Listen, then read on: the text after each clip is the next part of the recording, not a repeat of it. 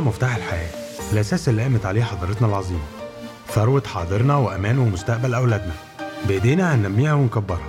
ومع أجروجيت مصر بودكاست هتبدأ خطوتك الأولى في الاستثمار الزراعي.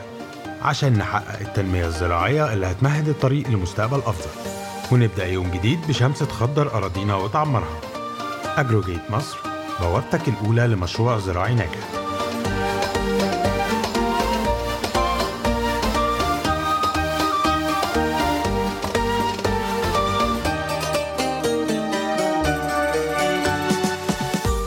بيكم أنا فيروز محمد ودي حلقة جديدة من أجروجيت مصر بودكاست لو بتفكر تعمل مشروع ومحتار في الفكرة يبقى البودكاست ده ليك. لأن على مدار خمس حلقات هنكون دليلك علشان تبدأ استثمارك في مجال تربية الدواجن في مصر مع دكتور بثينة يوسف أستاذ تربية ووراثة الدواجن بكلية الزراعة جامعة الفيوم. ودكتور بثينة هتعرفنا تفاصيل المجال واحتياجاته. أهلا بحضرتك يا دكتور بثينة أهلا بيك يا فيروز. دكتور بثينة آه، هنبدأ حلقتنا بسؤال عن كلمة دواجن. كلمة دواجن لغير المتخصصين كتير منهم ما يعرفوش إن الدواجن دي بتشمل آه، آه، أنواع مختلفة من الطيور وكمان الأرانب. فممكن حضرتك توضحي المستمعين إيه المقصود بكلمة دواجن بالظبط؟ كلمة دواجن هي ما تعنيش الفراخ بس. كلمة دواجن كل أنواع الطيور الإنسان استأنسها واستفاد منها في المنفعة الاقتصادية سواء إنتاج بيض أو إنتاج لحم. يعني هنلاقي الطيور بتشتمل على الدجاج السمان الحمام الرومي النعام البط الوز وكمان الأرانب. وليه هنقول الأرانب بالرغم من الأرانب من الثدييات؟ لأن الأرانب ممكن نربيها داخل المنازل وما بتحتاجش مساحات كبيرة. تمام. فبالتالي ممكن نقدر نسيطر عليها ونستفيد منها. طيب آه، حضرتك ذكرتي إن آه، تربية الدواجن تبقى بتكون معمولة في مزارع متخصصة. ممكن حضرتك تكلمينا عن أنواع آه، الأنشطة اللي بتقام في مزارع الإنتاج الدواجن؟ لو أنا هتكلم على مزارع إنتاج الدواجن في عندي النظام التربية المنزلي. ده اللي إحنا شفناه وعندنا في الأرياف وفي القرى. وفي عندنا النظام التجاري. النظام التجاري ده بينقسم لقسمين. آه، قسم إنتاج بيض يعني بنسميه مشاريع بياض. آه، وفي مشاريع تانية مشاريع تسمين. مشاريع التسمين ان أنا بربي الطيور اللي عندي بغرض إن أنا أحصل منها على لحم. تمام. فنلاقي عندي مثلا ممكن أربي آه، الفراخ في عندي منها نوعين بدارة التسمين اللي هو بنقول عليها مجازا الفراخ البيضة وفي عندي النوع منها الأحمر اللي هي الخلطان ال- المحلية أو الفراخ الحمراء.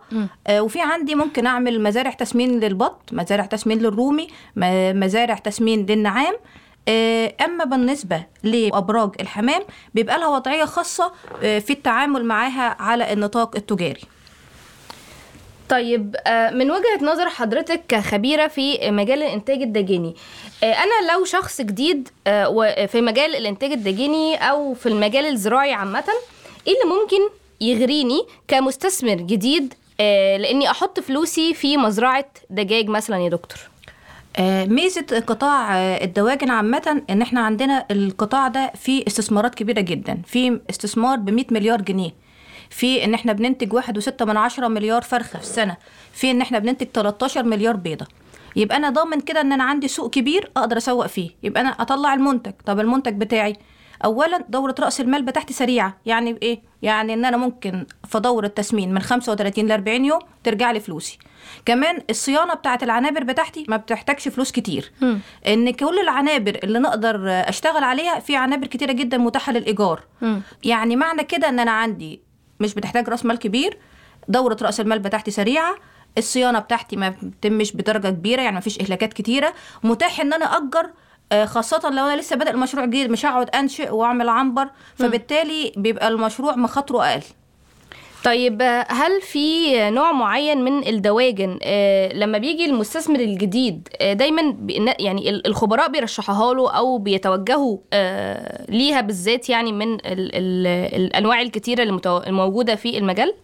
يعني إحنا لو حبينا نتكلم على المشاريع اللي تتناسب مع المبتدئين أو صغار المستثمرين ممكن نقول إن مشاريع تربيه بداره التسمين هي الأنسب لأن اولا رأس المال بتاعها مبقاش كبير لأن سعر الكتكوت عندنا في المتناول آه، زي لسه قايلين قبل كده إن رأس المال بتاعتها سريعة إن الصيانات بتاعتها مش كبيرة آه، وكمان في أنواع كتيرة قوي تتناسب معانا. يعني عندي مثلا السلالات البيضة أو بنقول عليها مجازا الفراخ البيضاء أو بدرة التسمين في عندي منها كذا نوع.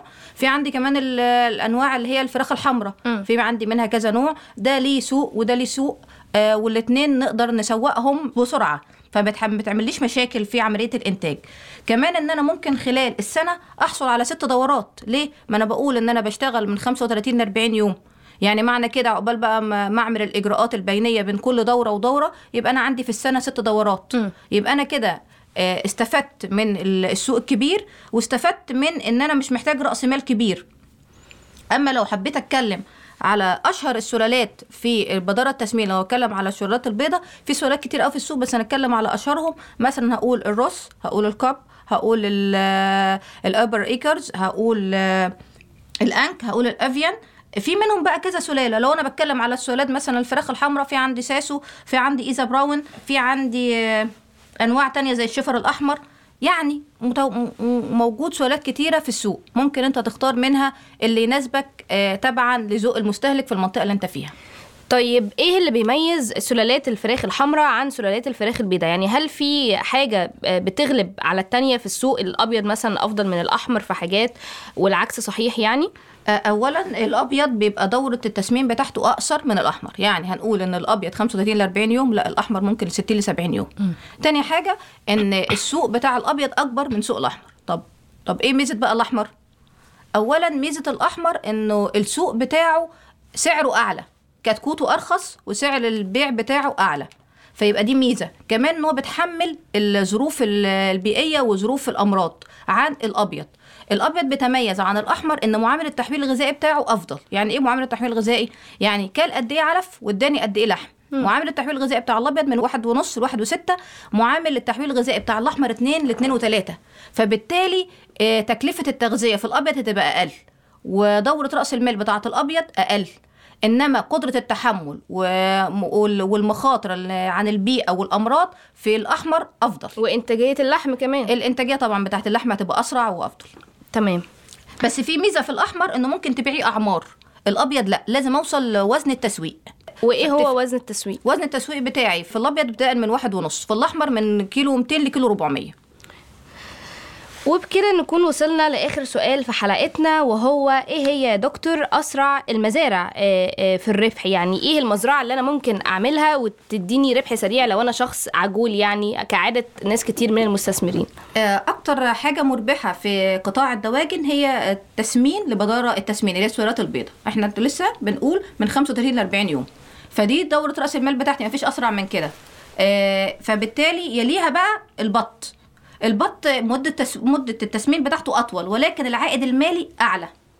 فعشان كده لو رتبناهم هيبقى البداره التسمين وبعدين البط وبعدين آه، في حاجة في البط إن أنت لازم تكون ضامن السوق بتاعك. لأن أنت لو مش ضامن السوق بتاعك هيبقى البط في حد ذاته مشكلة في عملية الإنتاج. تمام يعني لازم يبقى عندي السوق الأول عشان أبدأ المشروع بتاعي في البط بالذات. تمام. في نهاية حلقتنا طبعا بشكر حضرتك جدا يا دكتور على البداية المشوقة دي آه، عن مجال إنتاج الدواجن. شكرا لحضرتك جدا. ومتابعينا في كل مكان ما تنسوش تشوفوا مقالات دكتور بوسينة على منصتنا أجروجيت مصر عشان تعرفوا أكتر عن مجال تربية الدواجن. استنونا في الحلقات الجاية عشان لسه عندنا كتير هنقوله عن المجال. دمتم بكل سعادة ونشاط. إلى اللقاء في حلقة جديدة من أجروجيت مصر بودكاست.